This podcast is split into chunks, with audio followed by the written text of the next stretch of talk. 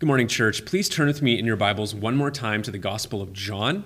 We're going to be looking at chapter 21 this morning as we conclude our study through this book.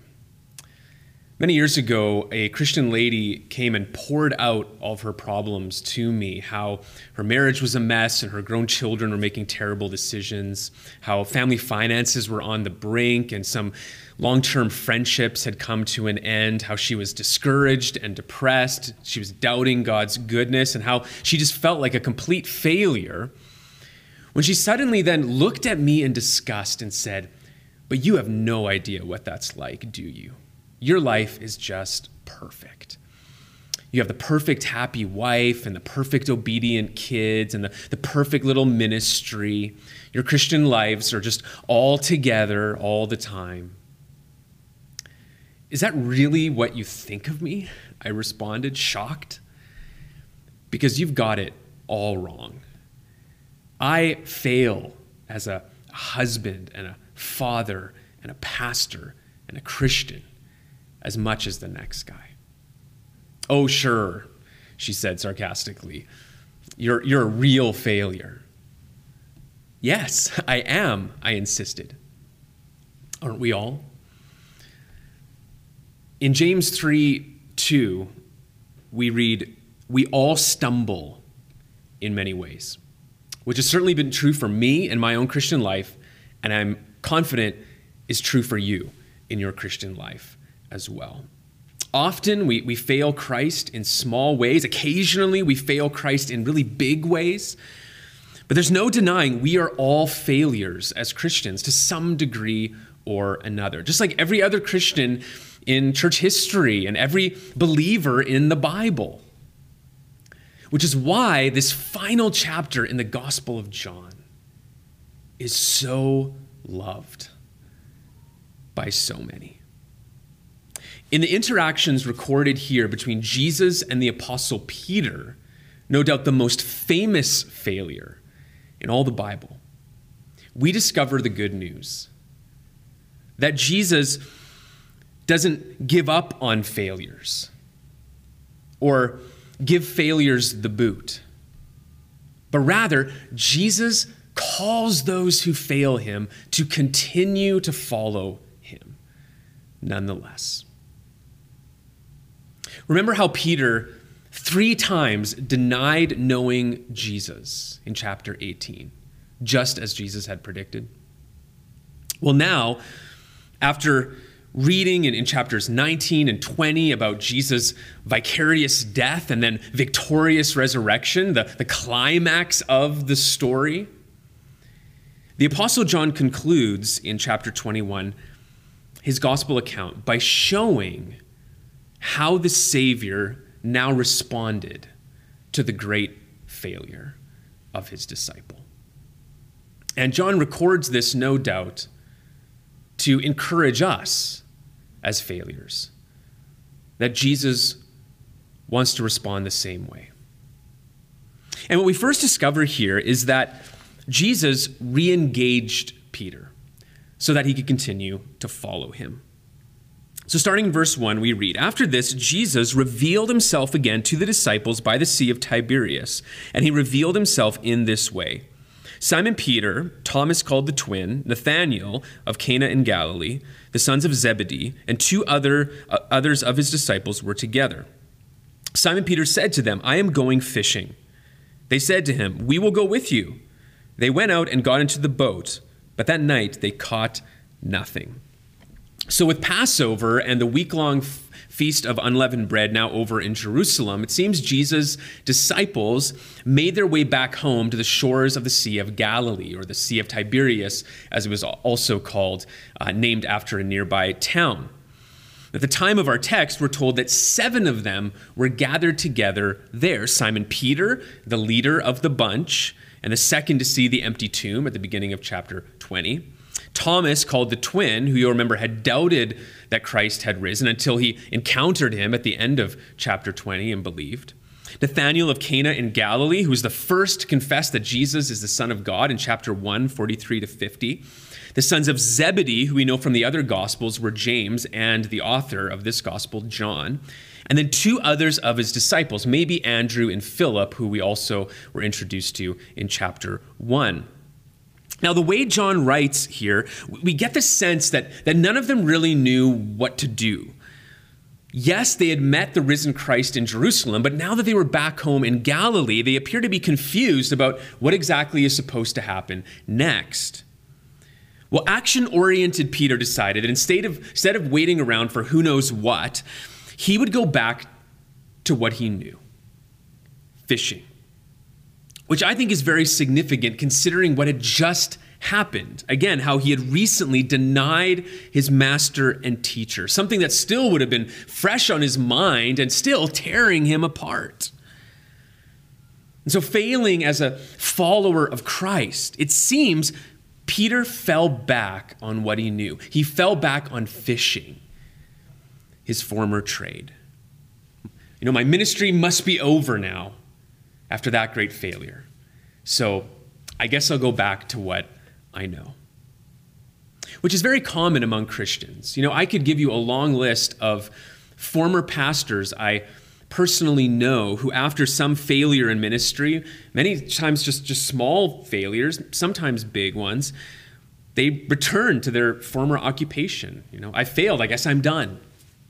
Or I could give you a long list of lay people who I personally know that tried something new, maybe a new ministry in the church they'd never done before. Maybe they decided, I'm going to evangelize for the first time, and only failing, they then too fall back, maybe serving in the church in the way they had before, maybe stopping serving at all. I failed. I'm useless. What, what can I possibly do right? I'm done. Maybe that's you today. Maybe you've tried to move forward in your Christian life. Maybe you tried a new ministry. Maybe you had sought to be faithful in something you know Christ was calling you to do, but you had never done before, only to fail. And so you too just quickly fell back on what you've known, what you've done before, what's familiar, what's comfortable, as is so common. Well, we see here that for Peter, falling back on what you know didn't work out so well. Because John says they caught nothing, which seems to be the case every time we see the disciples fishing in the Gospels. Have you ever noticed that? How in all four Gospels, they seem to be the worst fishermen. They never catch anything without a miracle. And when they're not fishing, they're mending the nets, right? Which maybe was the problem. Maybe that's what was wrong bad nets. Just another example of their frequent failures. But I can just imagine what was going on in Peter's mind at this point. Really? Can't catch anything? Can't I do anything right? I just denied Jesus, my Savior. The moment, the moment my life was on the line, the moment the pressure was on. And now I'm going back to what I know, and I can't even do that. I can't even catch one lousy fish. Such a failure. It's really a pathetic picture of Peter that John paints here and throughout the chapter. And so it's no wonder when Jesus shows up, Peter starts to feel hope again and goes to radical measures to meet up with Jesus. So we read on, verse 4 Just as day was breaking, Jesus stood on the shore. Yet the disciples did not know that it was Jesus. Jesus said to them, Children, do you have any fish? They answered him, No.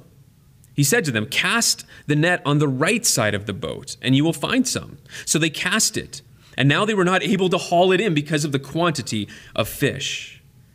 That disciple whom Jesus loved therefore said to Peter, It is the Lord. When Simon Peter heard that it was the Lord, he put on his outer garment, for he was stripped for work, and threw himself into the sea. So it was common for fishermen to work throughout the night and then sell a fresh catch of fish in the morning to those who were looking for breakfast, which is what Jesus was doing here. Now, since it was still dark outside, the disciples did not recognize him immediately. But it's interesting when this perfect stranger gave them some fishing advice, right? Try the other side of the boat. They took it, demonstrating again how, how poor fishermen they must have been, right?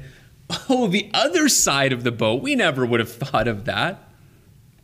Well, what a difference it made. Their biggest haul yet. that suddenly caused John, the disciple whom Jesus loved, to clue in that this wasn't just some stranger. No, this was the Son of God. This was the Savior. This was Jesus, their Lord. Which, interestingly, he told Peter first, probably because he was the leader of the bunch, but possibly because he also sensed the turmoil in his friend who had failed Jesus so badly. Look, he's back. He's come again to us. He's here. He hasn't given up on you. I love how Peter impulsively responds, just like he does so many other times in the gospel. He, here he, he puts on his coat and he just plunges into the sea, or as it says, he, he threw himself into the sea. It shows a disciple, I think, desperate to be reunited and restored to his master and teacher, who had come looking for him and the others, revealing himself with this miraculous catch. Jesus took the initiative to re engage Peter. A promising start. But there's more. We read on, verse 8 The other disciples came in the boat, dragging the net full of fish, for they were not far from the land, but about a hundred yards off. When they got out on land, they saw a charcoal fire in place, with fish laid out on it and bread. Jesus said to them, Bring some of the fish that you have caught. So Simon Peter went aboard and hauled the net ashore, full of large fish, 153 of them. And although there were many, so many, they, the net was not torn. Jesus said to them, Come and have breakfast. Now none of the disciples dared ask him, Who are you? They knew it was the Lord. Jesus came and took the bread and gave it to them, and so with the fish. This was now the third time that Jesus was revealed to the disciples after he was raised from the dead. Notice, first of all, the charcoal fire that Jesus was cooking over. Sound familiar?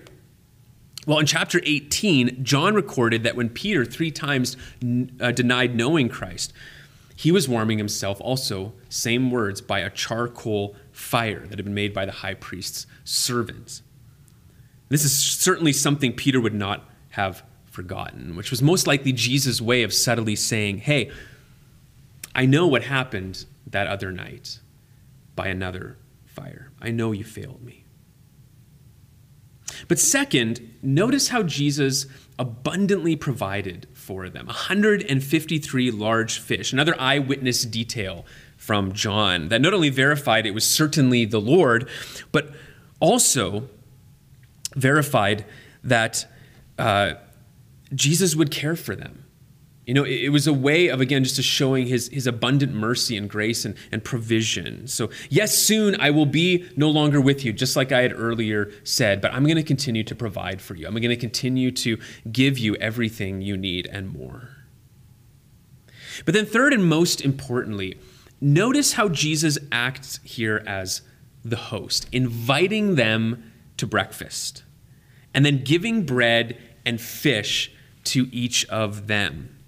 Conceivably, a reminder of the Last Supper, but certainly a re engagement with them as their Lord and as their friend. In the ancient Near East, when a host extended this kind of hospitality to others, it meant he was committing himself to them and inviting them to do likewise. The invitation, therefore, here to come and dine was really an invitation to continue to follow him as his disciples, which would have been so reassuring at this point, especially for Peter standing there by this fire.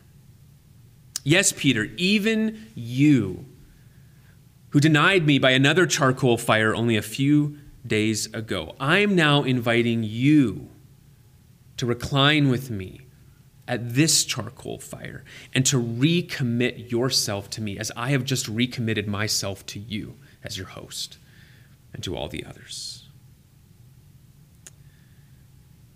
As we read this, I wonder if, if right now Jesus is maybe likewise re engaging some of you through this story. Some of you who've failed him. He's inviting you now in a similar way to, to recommit yourself to him as he is promised earlier. He's 100% committed to you, to all who believe. That he will never let us go. Do you remember that? This reminds us that what's happening here to Peter is something that Jesus is inviting us into as well. Because in, in chapter 10, 28, he said, of, of all believers, I give them eternal life and they will never perish, and no one will snatch them out of my hand. Jesus re engaged Peter so that he could continue to follow him. But that's not where the story ends. As good as that is, as hopeful as that is, it goes on, and we see now Jesus restored Peter so he could continue to follow him. Verse 15. When they'd finished breakfast, Jesus said to Simon Peter, Simon, son of John, do you love me more than these? Either speaking of more than the other disciples, or most likely more than his fishing nets and that old life that he had gone back to. He said to him, Yes, Lord, you know that I love you. He said to him, Feed my lambs. He said to him a second time, Simon, son of John, do you love me? He said to him, Yes, Lord, you know that I love you. He said to him, Tend my sheep. He said to him the third time, Simon, son of John, do you love me? Peter was grieved because he said to him the third time, Do you love me? And he said to him, Lord, you know everything. You know that I love you. Jesus said to him, Feed my sheep. This may be the most moving moment in the Gospel of John, or if not the whole Bible. To see Jesus' great faithfulness to Peter, the greatest of failures. It's remarkable and so reassuring to failures like you and me. That first, Jesus restored Peter's commitment to him. So you'll remember, three times Peter repudiated his commitment to Jesus just before his crucifixion. And those outside the high priest's home said, You also are not one of this man's disciples. Are you? Are you? Are you? I am not. I am not. I am not, he avowed. And then the rooster crowed, just like Jesus said and warned him about. You know, I don't think Peter ever looked at chickens the same way after that night. Just imagine his mornings. Every day, ever since that infamous day, when he would hear the roosters crow. And often roosters, you know, they'll crow at different times of the day. It would have been this heartbreaking reminder that he was a coward that he was a failure, who, when, when called out, was utterly uncommitted. Well, now, very intentionally, three times, Jesus restored Peter's commitment just after his resurrection. Simon, son of John, do you love me? Do you love me? Do you love me? And Peter responds, Yes, Lord, you know I love you. You know I love you. You know I love you. One, two, three. With every confirmation, his commitment to Christ was further restored. Now, much has been made about the different Greek words translated love here, especially how Peter switched from using uh, phileo, as he used it twice earlier, which is allegedly a lesser love, and then at the end uses agape, which is allegedly a greater love of total commitment. And maybe you've heard sermons on that before, but scholarly consensus now is that Jesus and Peter both are just using synonyms here for the overall biblical concept of love, which has to do primarily with selflessly, sacrificially committing ourselves to others for their well being. Which Jesus summed up so well earlier in chapter 15, verse 13, where he says, Greater love has no one than this, than someone lay down his life for his friends. That's what true biblical love is. And that's what Jesus was restoring in Peter after he failed. And what he wants to restore in us as well when we fail, if we let him. You know, failure in the Christian life will always turn us in one of two directions. It will either turn us away from Christ in fear, which then leads to, to less commitment than before, or our failure will turn us towards Christ in faith, which will then lead to greater commitment than before as we receive his forgiveness. During the infamous reign of Bloody Mary, Queen of England, Archbishop Cranmer criticized her persecution of Protestants and was eventually then condemned himself to be burnt at the stake. But before the sentence could be carried out, Cranmer recanted his beliefs. He denied the gospel of grace when under pressure and persecution himself. And he lived with that shame, just like Peter, for quite some time until, overcome by his conscience, he, he fled to Christ also in faith for forgiveness. And his commitment to the Savior and the scriptures was restored stronger than before, so that now even death could not quell his devotion. And so, when, when brought to the stake, it's recorded that the first thing he did was he stretched out his hand the hand in which he had written his denial of the gospel. And he held it to the flames until it was consumed, exclaiming, Thou unworthy hand. And then he died a martyr's death in renewed devotion and commitment to Christ. This is what Jesus does for those who fail him. He restores our commitment, our love for the Savior, just like he did for Peter here. But there's more. Jesus also restored Peter's calling. Notice each time Peter renews his loving commitment to Christ, his calling to gospel ministry is renewed with it, using pastoral imagery. Jesus says, Okay, you love me? Feed my lambs, tend my sheep, feed my sheep. Jesus, the Good Shepherd, had taught and took care of his disciples for three years. Well, now they must do the same with others, including Peter, who may have blown it, but still had this call to shepherd the flock and to go on and then teach other men to do likewise, which is exactly what we see in 1 Peter 5 2 to 3, where he instructs the elders there shepherd the flock of God that is among you, exercising oversight, not under compulsion, but willingly, as God would have you, not for shameful gain, but eagerly, not domineering over those in your charge, but being examples to the flock. Now, we should recognize that because of Peter's experience of unfaithfulness to Christ, he was uniquely prepared to shepherd the flock in this way, not domineering, but humbly ministering as an example to the other sheep, who likewise are prone to wander. Listen, his failure as a sheep would actually be how God would make him a success as a shepherd, which is so often what Jesus does when we fail him as well. He redeems our failures, using them as new opportunities for ministry to others who have likewise failed.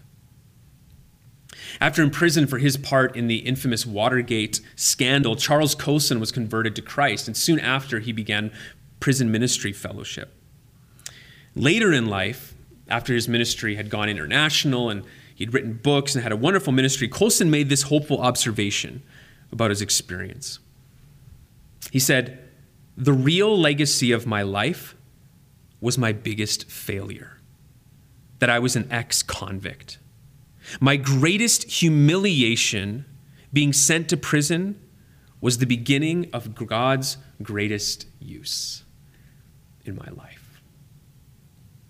Which is exactly what would happen for Peter, as Jesus also restored his calling, and as he restores ours as well. But then finally, we see in verse 8 to 19 that Jesus also restored Peter's confidence. Truly, truly, I say to you, when you were young, you used to dress yourself and walk wherever you wanted, but when you are old, you will stretch out your hands, and another will dress you and carry you where you do not want to go. This he said to show by what kind of death he was to glorify God. And after saying this, he said to him, Follow me. Now, it might at first seem kind of odd that right after restoring him to ministry, Jesus would give this prophecy about how Peter would die a martyr's death, which tradition tells us was by being crucified himself. Yet it really makes perfect sense. Because remember, Peter had vowed he would die for Jesus in chapter 13, 36. But then the moment his life was on the line, what did he do? He denied Jesus instead in chapter 18, 27, which would have destroyed his confidence to faithfully follow Jesus anymore. And I'm sure we can relate to that too. Oh, I failed you so badly. I'm just going to fail you the next time, Lord. So, what does Jesus do? He mercifully restores Peter's confidence by ensuring Peter that the next time he won't fail. Next time his life is on the line, he will be faithful to the end because of what he learned through this initial failure. Namely, not to be overconfident in himself as he so brashly had been in chapter 13, but rather to put his confidence in Christ. The first time I led music during chapel uh, at the Christian university I attended, I hardly planned or practiced at all. Said, ah, whatever, I'll wing it, it'll be fine. Pick some songs. Well, it showed that I hadn't planned or practiced. Which is why afterwards, as I was leaving the stage, the president of the university, as he was going up, whispered to me, If you want to do this again, be prepared.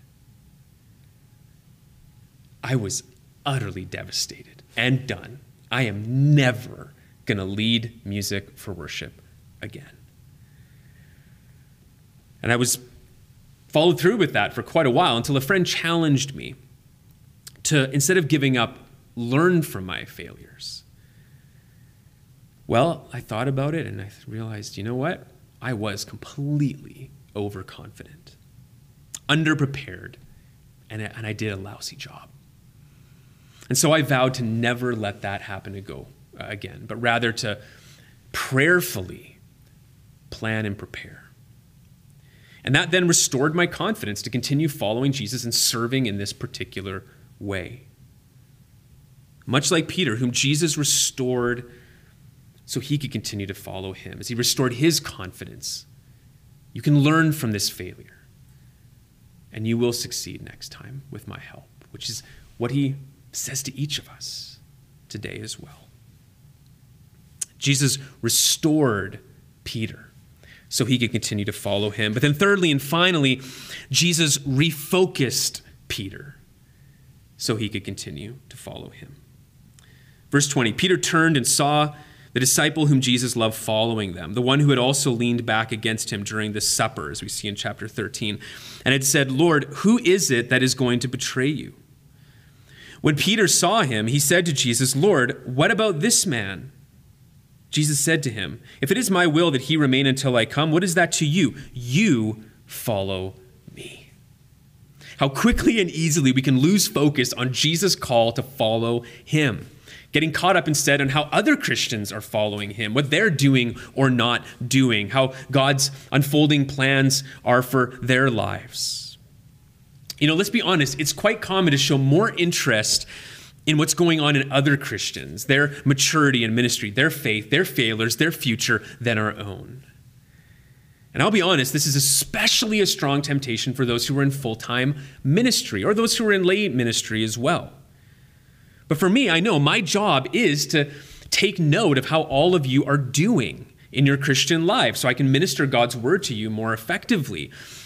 But it's easy to lose sight then of how I am doing in my Christian life and even to neglect Jesus' call for me to follow.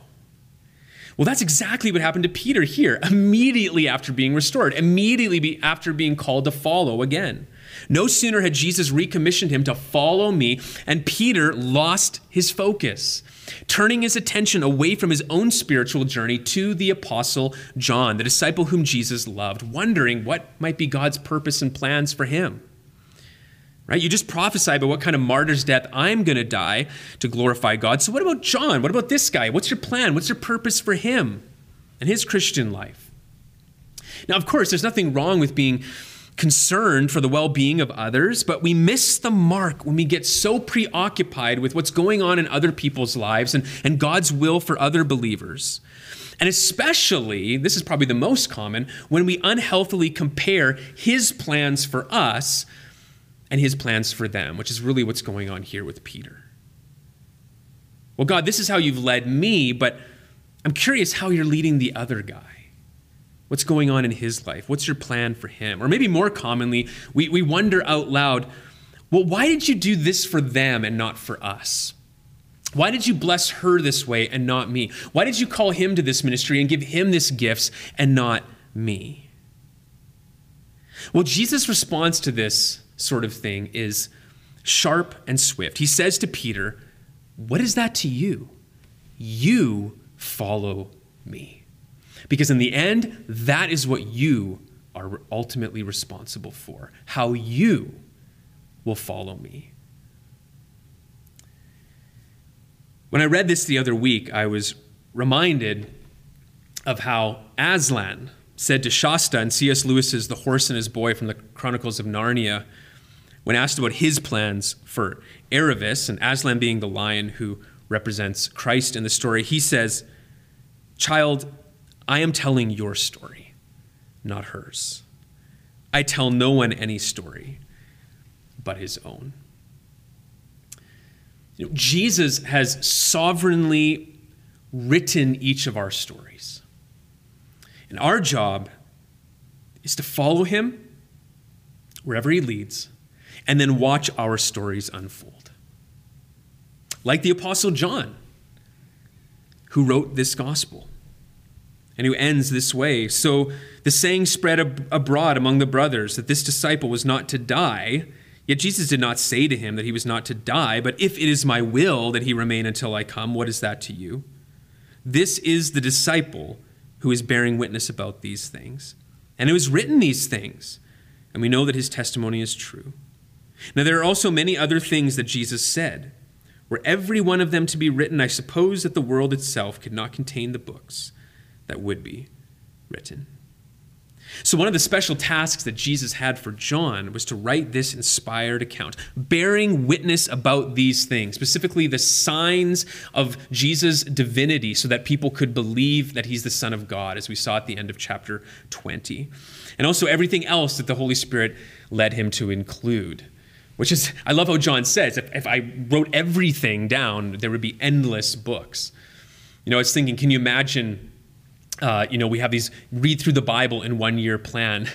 if John had written every single thing that happened in Jesus' life, that'd be a lot of reading. no, he just wrote what the Holy Spirit inspired him to write. That was his part. That was part of his story to, to do that. And praise the Lord for this wonderful gospel that we've been able to study these past months. But again, this was different than Peter's story. And as we read this in the end, we recognize it's different from ours as well.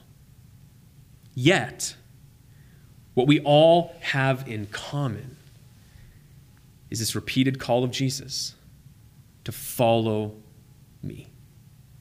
Even when, like Peter, you fail.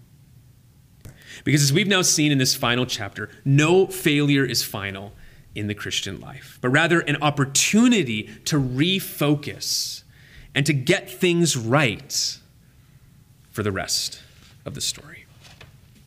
Have you ever heard the story of Wrong Way Roy Riegels?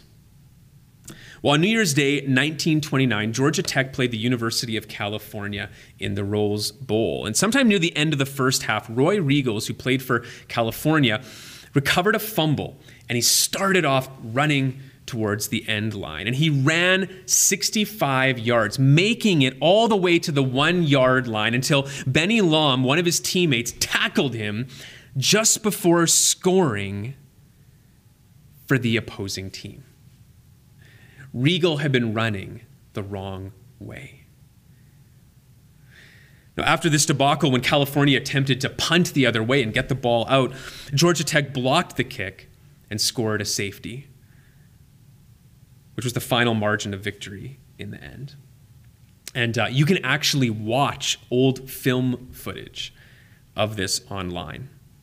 It's that famous. In fact, it's often cited as the worst blunder in the history of college football. But there's something else that happened to Wrong, wrong Way Riegels that day, during and after the halftime break, which maybe has become just as well known, or maybe even more so. As the University of California Golden Bears sat in stunned silence in the locker room, Coach Nibs Price didn't say a word until the team got up and was just about to go back out in the field, and he announced that the same team who played the first half would play the second as well, which of course would include Riegels. While as the other players filed out, Riegels stayed put, slouched over, heads in his hands. He didn't bulge. When Coach Price repeated that the same team would play, Roy looked up with tears in his eyes and he said, Coach, I can't go back on. I can't do it, he said, to save my life. I've ruined you. I've ruined the University of California. I've ruined myself. I couldn't face that crowd in the stadium to save my life. Coach Price then reached out his hand and put his hand on Riegel's shoulder and said, Roy, get up and go on back. The game is only half over. So that's what he did. Despite his epic failure that still lives on today, Wrong Way Riegels went back onto the fields. And those who were there said they'd never seen anyone play football like Roy did in that second half. Friends, listen, whatever your failures may be, remember the game is only half over. However, you failed Christ, He's not done with you, but He's calling you again to follow me, to keep following Him like never before, just as Peter did. Get up and go on back. The game's only half over. That's essentially what the Apostle John is leaving us with at the end of his gospel account. As we see in the end of chapter 20, his purpose for this book was to show the signs that Jesus Christ is the Son of God so that we might believe in him and have eternal life. But he now ends with this final point, reminding us that though this life of faith will have its failures, it will, we can have hope. We need not give up. We can keep on going because Jesus calls those who fail him to continue to follow him nonetheless. Which is such good news to failures like you and me. So let's thank him for it now as we continue to follow. Lord, we do confess that each and every one of us so often fail you. We fail you every day in small ways, and often we fail you in big ways too. And it can be heartbreaking and it can be have all kinds of very difficult consequences. And it can cause us often to lose our confidence in you and to lessen our commitment and to give up on serving. But as you've reminded us here at the end of the Gospel of John, if we are your people, your followers, if we have believed in you for eternal life, you will never let us go, and you will continue to restore us as we come to you in faith for forgiveness. And give us the grace we need to continue to follow and continue to serve. Thank you for that. And Lord, just one last time, too, I pray that if there's anyone listening to this sermon today who has not believed in you, Jesus, as the Son of God and received eternal life and begun that life of discipleship, that they would consider doing that today. Because what a joy it is to follow you, to know you, to serve you, to experience and enjoy eternal life now and forever. We thank you for this and praise you in Jesus' name. Amen.